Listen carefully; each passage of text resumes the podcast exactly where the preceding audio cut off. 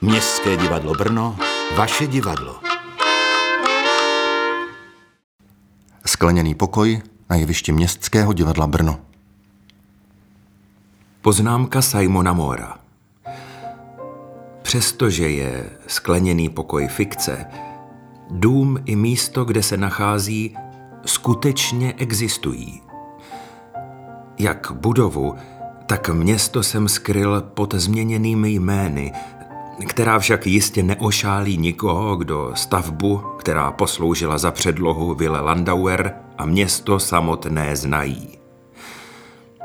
Vyřešení tohoto snadného rébusu nepovede k žádným dalším odhalením. Lízl, Viktor, Hanna a všichni ostatní jsou výplody mé vlastní představivosti a jejich příběh nemá se skutečností nic společného. Když jsem se do Brna dostal poprvé, tehdy jako pouhý turista, bylo to vůbec první místo, které jsem v České republice viděl, protože jsem přijížděl z Vídně. O Brně jsem věděl dvě věci. Jednak jsem znal Gregora Mendla. Jsem biolog a věděl jsem, že Mendel žil v Brně. Další, co jsem věděl, byla skutečnost, že ze slova Brno pocházejí dvě písmena z názvu lehkého kulometu Bren, který používala britská armáda za druhé světové války.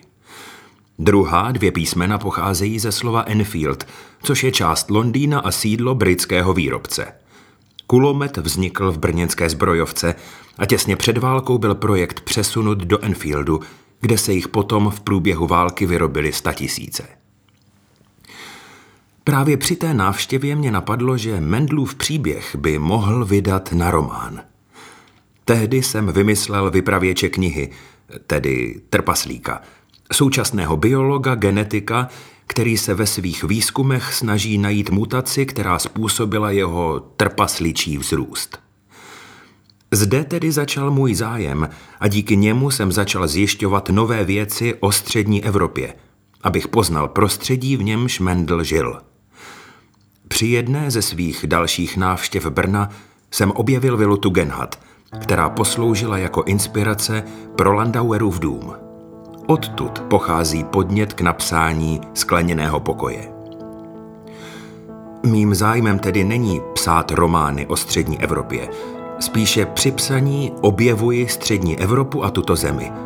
Je to pro mě velmi zajímavé a inspirující.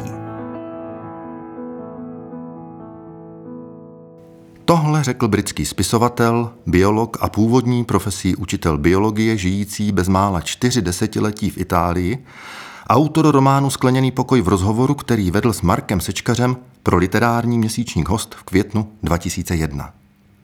Dramatizace tohoto jeho románu bude i tématem našeho dnešního podcastu, u kterého vás vítá Igor Ondříček.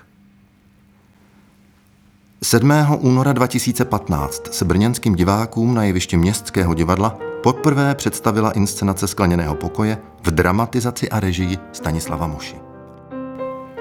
Přijměte tedy pozvánku k poslechu dobrodružné cesty dnes již kultovního románu na brněnské jeviště. Teď mi dovolte, abych vás v tomto novém domě přivítal citátem z nového Bretonova románu Nadia. V tomto nádherném románu autor píše: Budu i nadále bydlet ve svém skleněném domě, kde je možné kdykoliv vidět, kdo mne přichází navštívit. Kde všechno, co je zavěšeno na stropě a na stěnách, drží jako nějakým kouzlem. Kde v noci budu odpočívat ve skleněné posteli, na skleněných prostěradlech, a kde se mi dříve či později vyjeví, kdo jsem, vyryto diamantem. Tento skleněný dům vypovídá něco o tom, kdo jsme my dva slízl. V našem úžasném skleněném domě je totiž všechno vy. Jak jsme v předchozí ukázce v podání Petra Štěpána slyšeli, skleněný prostor je dějištěm a jedním z hlavních aktérů příběhu Skleněného pokoje. Jak ale na vznik románu vzpomíná v již zmíněném rozhovoru pro časopis Host sám autor Simon Moore. Dům byl určitě inspirací, ale také zůstal v těžišti vyprávění. Svým způsobem se všechny události točí kolem jednoho ústředního prostoru, kterým je domnívám se, skleněný pokoj. Ale samozřejmě kniha se stala něčím jiným, než byl prvotní záměr. Tak je tomu ostatně se všemi mými knihami. Píšu bez pevného plánu. Začnu a jen se dívám, jak se věci vyvíjejí. Postupuji dopředu a vracím se zpátky. Je to dlouhý a únavný proces. Prvotním záměrem bylo sledovat historii domu. To ale skutečně znamená velké strukturální problémy v procesu psaní. Problémy, které jsem v konečné verzi možná úplně nevyřešil. Ideálem by byl román, kde by byly zaznamenané jen události odehrávající se v samotném domě. Toho ideálu jsem se víceméně držel, ale už brzy jsem viděl, že to nebude fungovat, že bych stvořil román, který by čtenáře hodně odrazoval. Čili možná jsem na publikum v tomto případě myslel. Bylo to těžké. Lidé by vstupovali do domu a vy byste nevěděli, kdo to je. Odehrávaly by se tam určité děje a lidé by potom odešli a vy byste si potom říkali, co to dělají, kam jdou. Zcela automaticky jsem ty lidi tedy musel dál sledovat.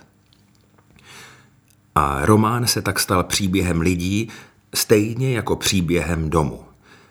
Například jsem rodinu Landauerových sledoval do Švýcarska. Chtěl jsem jít až do Spojených států, ale to by měl román tři svazky. A také jsem jej chtěl držet co nejvíc v blízkosti domu. Současně ale tak, aby se to dalo číst. Ano, bylo to problematické.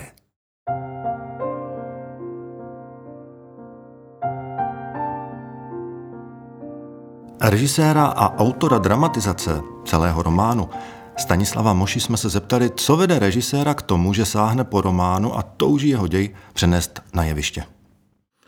Celý svůj život jsem se řídil pravidlem, že nebudu znásilňovat texty různých dramatických autorů, jenom proto, abych se s nimi stotožnil, a tak jsem je raději na jeviště neuváděl. Jestli jsem našel nějakou hru, která mi konvenovala, tak jsem ji prostě hrál tak, jak byla napsána. A protože samozřejmě z nedostatku různých témat jsem hledal jinde, než jenom mezi dramatickými autory, tak přede mnou rozkvétaly do jevištních tvarů různé knihy, různé romány. Měl jsem to štěstí, budu jmenovat tři z nich, které jsem dramatizoval, ať už to byl román historický Ivana Kříže Pravda o skáze Sodomy, který taky natočila Česká televize, udělala z něho záznam, nebo pro mě už legendární dramatizace románu Haškova Dobrý voják Švejk, který se de facto hraje po celém Německu, svou premiéru měl v Vytárském Terstu, hrál se i v Chorvatsku, nakonec i v našem divadle. A při tom hledání nových inscenací jsem nemohl opomenout román, který prostě na mě obrovsky zapůsobil, a to sice Skleněný pokoj Simona Moora. A nejenom proto, že se jeho děj odehrává v Brně, nakonec v Brně se odehrává i jeho jiný román Mendlův Trpaslík, ale především proto, že jeho odkaz mě nesmírně konvenoval a taky vychází z něčeho, co mě bylo vždy nesmírně blízké, a to je surrealismus. André Breton ve svém manifestu surrealismu píše: budu i nadále bydlet ve skleněném domě, kde je kdykoliv možné vidět, kdo mě přichází navštívit, kde vše, co je zavěšeno na stropech a na stěnách, drží jako nějakým kouzlem, kde v noci odpočívám na skleněné posteli se skleněnými prostěradly a kde se mi dříve či později vyjeví, kdo jsem, vyryto diamantem. A to bylo takové mé téma, když teda jsem si ten román přečetl a říkal jsem si, přál bych si ho vidět na jevišti, tak vždycky je největší problém přemluvit o tom onoho autora. Ten problém tenkrát spočíval především v tom, že práva na ten román už měli koupení Američani a Hollywood připravoval filmovou verzi. Nakonec se to nepovedlo a v tom mezičase, než nakonec došlo přece jenom k k filmovému dílu na bázi tohoto románu, tak vznikl takový časoprostor, ve kterém Simon Moore mě dal právo na to, abych s jeho románem naložil jako dramatizátor. Co se týče samotné dramatizace, tak romány mají jinou zákonitost, jak jsou vyprávěny a můžou použít neuvěřitelné spousty odboček, které jeviště prostě nesnese. Naštěstí už máme dnes diváky připraveny na to, že nemusí být kuratele oné jednoty času. Tentokrát se jedná o jednotu především místa, byť i v tomto představení skáčeme z místa na místo, ať už do Ameriky, do Švýcarska, na Petrov, takže ne všechno se úplně odehrává v oné vile. Ale co se týče toho času, ono přeskakování nakonec vytváří vedle všech hlavních postav, které tam jsou, jednu zvláštní hlavní postavu, kterou je samotná vila Tugendhat. Já mám takovou historku osobní, že kdysi v určité době jsem si říkal, co je to za garáž. Když jsem projížděl kolem a s troškou despektu jsem pozoroval tuto slávu chráněnou UNESCem až do okamžiku, kdy moje dcera říká, ale tati, byla jsem tam, to musíš vidět zevnitř a z druhé strany. A já říkám, já do ty garáže nepojedu, mi to vůbec netankuje, proč bych tam měl chodit. A když, teda to bylo ještě dávno předtím, než jsem četl ten román, mi tam moje dcera unesla, tak jsem spadl na záda, protože je to něco obdivuhodného. Tak se vyznávám ze svého studu, ze svého opovržení nebo opovrhování dílem, které je prostě nad úrovní mnohých jiných samozřejmě architektonických děl. Měl jsem klid a prostor, abych se té dramatizaci mohl plně věnovat. Tam bylo jedno úskalí, které jsem nemohl vůči románu dodržet, a to je sice jeho závěr, protože naše inscenace končí v roce šedesát devět. Ten román pokračuje ještě dál, ale ten rozsah časový už byl tak náročný, i se tam objevují nové postavy, nové figury, že by se mi nepodařilo semknout ten příběh natolik, aby se divák ještě stále v něm mohl dobře orientovat. Ctil jsem jazyk, který použil jak sám autor, tak jeho překladatel Lukáš Novák, a vyzobával jsem to nejpodstatnější, co se tam odehrává.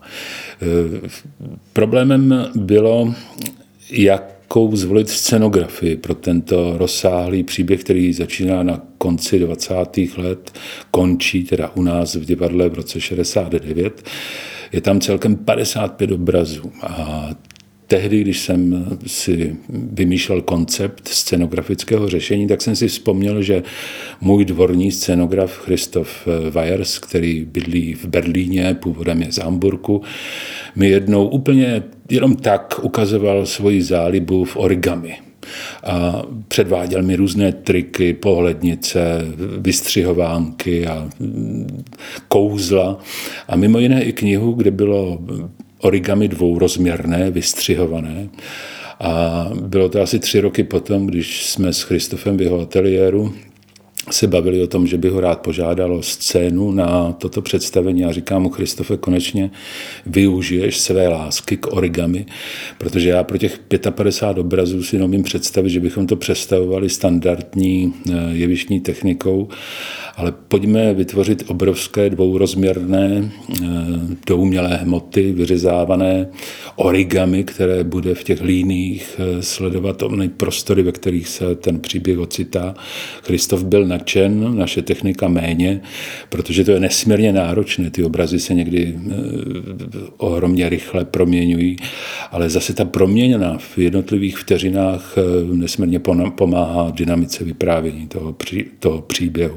Stejně tak to bylo komplikované, co se týče kostýmů. Je tam při poměrně, dejme tomu, středním obsazení na dvě stě kostýmů, protože ta móda se vyvíjela, přece jenom se jedná o high society tehdejšího Brna, je tam spousta různých uniformovaných osob a tak dále, tak jak ten čas v té vile tekl, takže ani to nebyl jednoduchý úkol, stejně tak pro herce, kteří museli onen oblouk časový, kdy z mladých lidí plných nadšení a optimismu se stávají lidé, kteří prostě jsou konfrontováni se svými osudy, s vývojem světa, s válkou, krizemi a tak dále. Takže je to po všech stránkách náročná, ale ve svém důsledku nesmírně vzácná věc.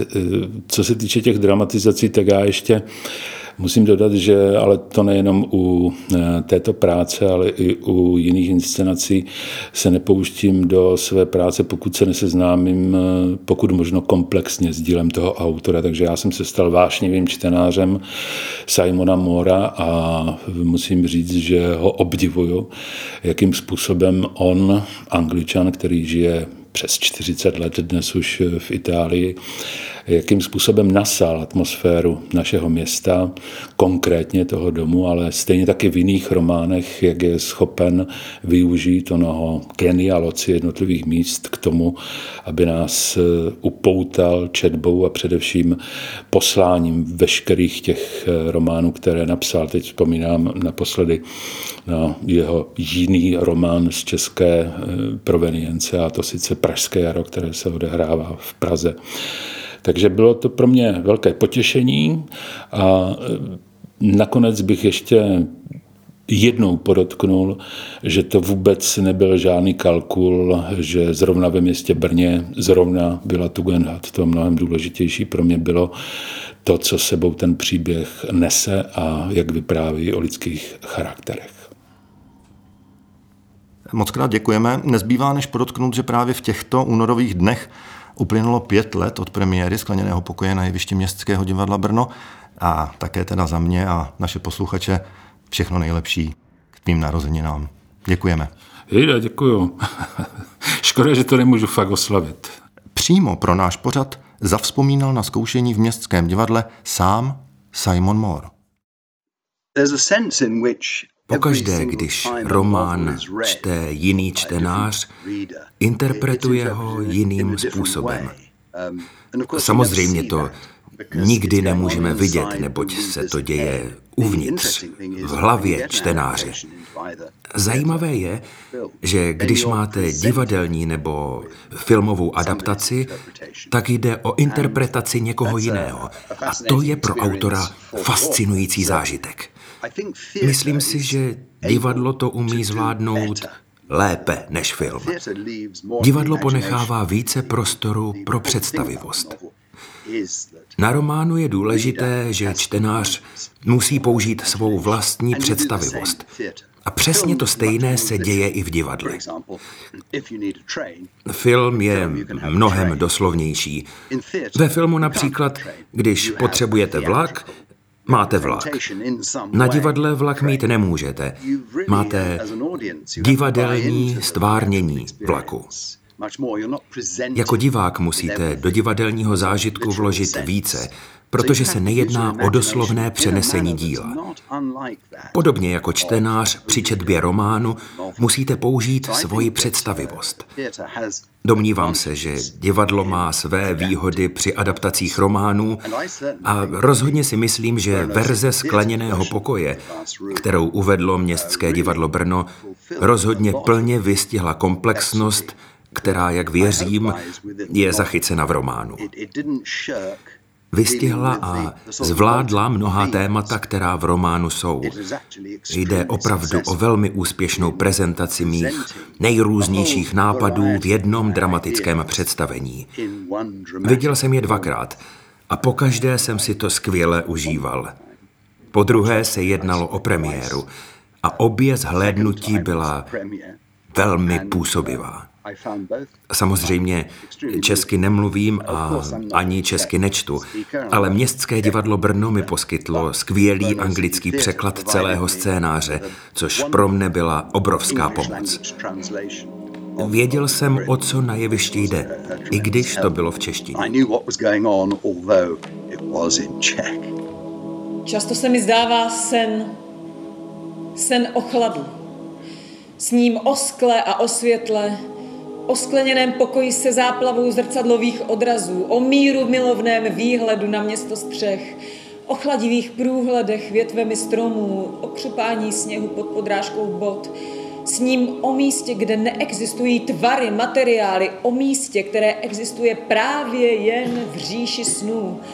Proměňuje se, je neohraničené, nehmotné, různorodé, prostor, sklo, stěny ze skla, kvintet židlí rozestavěných s geometrickou přesností, zářivá plocha podlahy, linoleum v barvě slonoviny, bílá, černá, lesk chromu. A všechny ty věci se pohybují, proměňují, transformují tak, jak tomu bývá ve snech.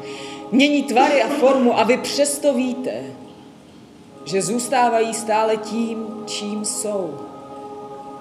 Der Glastraum, der Glastraum. Změna jediného písmenka způsobuje metamorfózu jednoho v druhé. Skleněný pokoj se stává skleněným snem.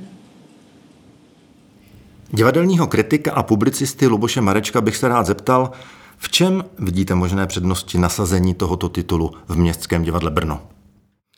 Tak samozřejmě ta, ten výběr látky do Brna úplně zapadá, přestože autor v tom svém slavném románu z roku dva tisíce devět neuvádí žádné konkrétní brněnské reálie, tak pověst, která tady tu slavnou prózu vlastně předbíhá, a ona konec konců i inscenace Stanislava Moši Ve výpravě to zdůrazňuje, že divák ani na chvilku nezaváhá, že se jedná o Brno, a ten Glausraum, ten skleněný pokoj, je vlastně onen slavný pokoj ze slavné, ještě slavnější vily Tugendhat, a toto jsou všechno v místě, kde to divadlo působí, podle mě velké divácky jako přidané hodnoty. Jinými slovy, divák prostě v, miluje na divadle látky, které se dotýkají regionu, ve kterém žije,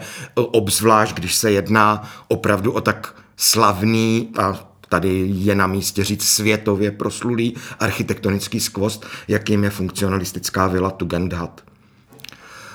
Co se týče ještě té vlastní architektury, jak románu, tak vaší divadelní inscenace, tak samozřejmě hlavním hrdinou je opravdu ten skleněný pokoj v v jistém domě, který není stotožněný teda s vilou Tugendhat, ale jak už jsem řekl, divák ani na chvilku nezaváhá, že se vlastně jedná o tento slavný dům, a přestože jsou tady stajené vlastně ty konkrétní lokální reálie, tak samozřejmě diváka čeká, anebo i čtenáře, taková fascinující vlastně procházka třiceti lety toho minulého století, ale čeho já jsem si vlastně na té předloze a i na té inscenaci vážil, je fakt, že nejde jenom o nějakou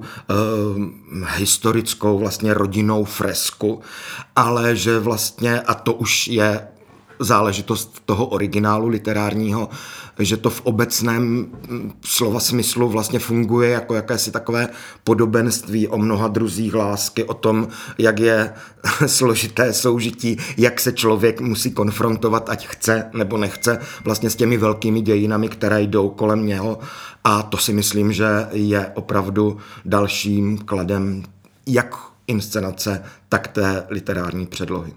Než uslyšíte poslední ukázku ze samotného představení v podání Ivany Vaňkové, která hraje roli Hany, dejme ještě jednou slovo Simonu Mooreovi. Představení Skleněný pokoj Městského divadla Brno bylo vlastně opravdu nejpůsobivějším zážitkem v mém profesionálním spisovatelském životě, což je celkem ironické. Hluboce mě zasáhlo vidět svůj román přeložený do jiného média a vidět ho přeložený tak dobře. Myslím, že Stanislavu Mošovi se rozhodně podařila skvělá adaptace.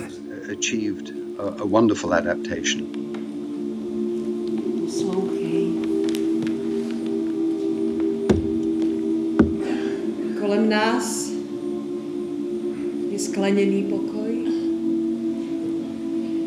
Místo zasvěcené rozumu a rovnováze, věčný prostor, zarámovaný přímkami, v němž se světlo mění v hmotu a prostor v hmatatelnou substanci, prostor, který popírá samu existenci času.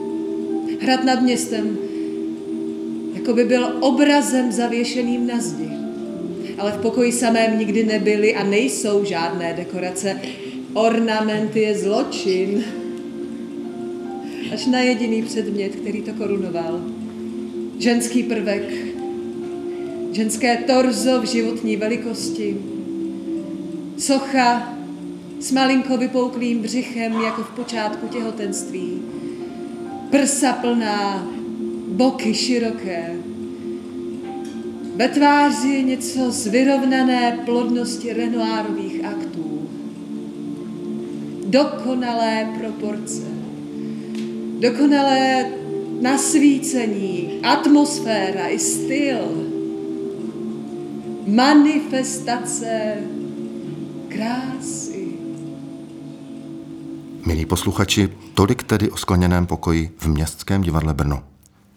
Zjistit, jak se tvůrcům jejich záměr přenést román Na divadelní prkna podařil, můžete již osmého února na televizní stanici Č T Art, která od dvacet hodin patnáct minut odvysílá přímý přenos inscenace Skleněného pokoje z činoherní scény Městského divadla Brno. Dnes si s vámi povídali Stanislav Moša, Luboš Mareček, rozhovor se Simonem Moorem vedla a přeložila Věra Kadlecová, hlas mu propůjčil Aleš Slanina. V ukázkách z představení účinkovali Ivana Vaňková, Pavla Vitásková a Petr Štěpán. Zvuková režie byla v rukou Vojtěcha Hájka, scénář připravil, režii měl. Za vaši pozornost děkuje a od mikrofonu se s vámi loučí Igor Ondříček.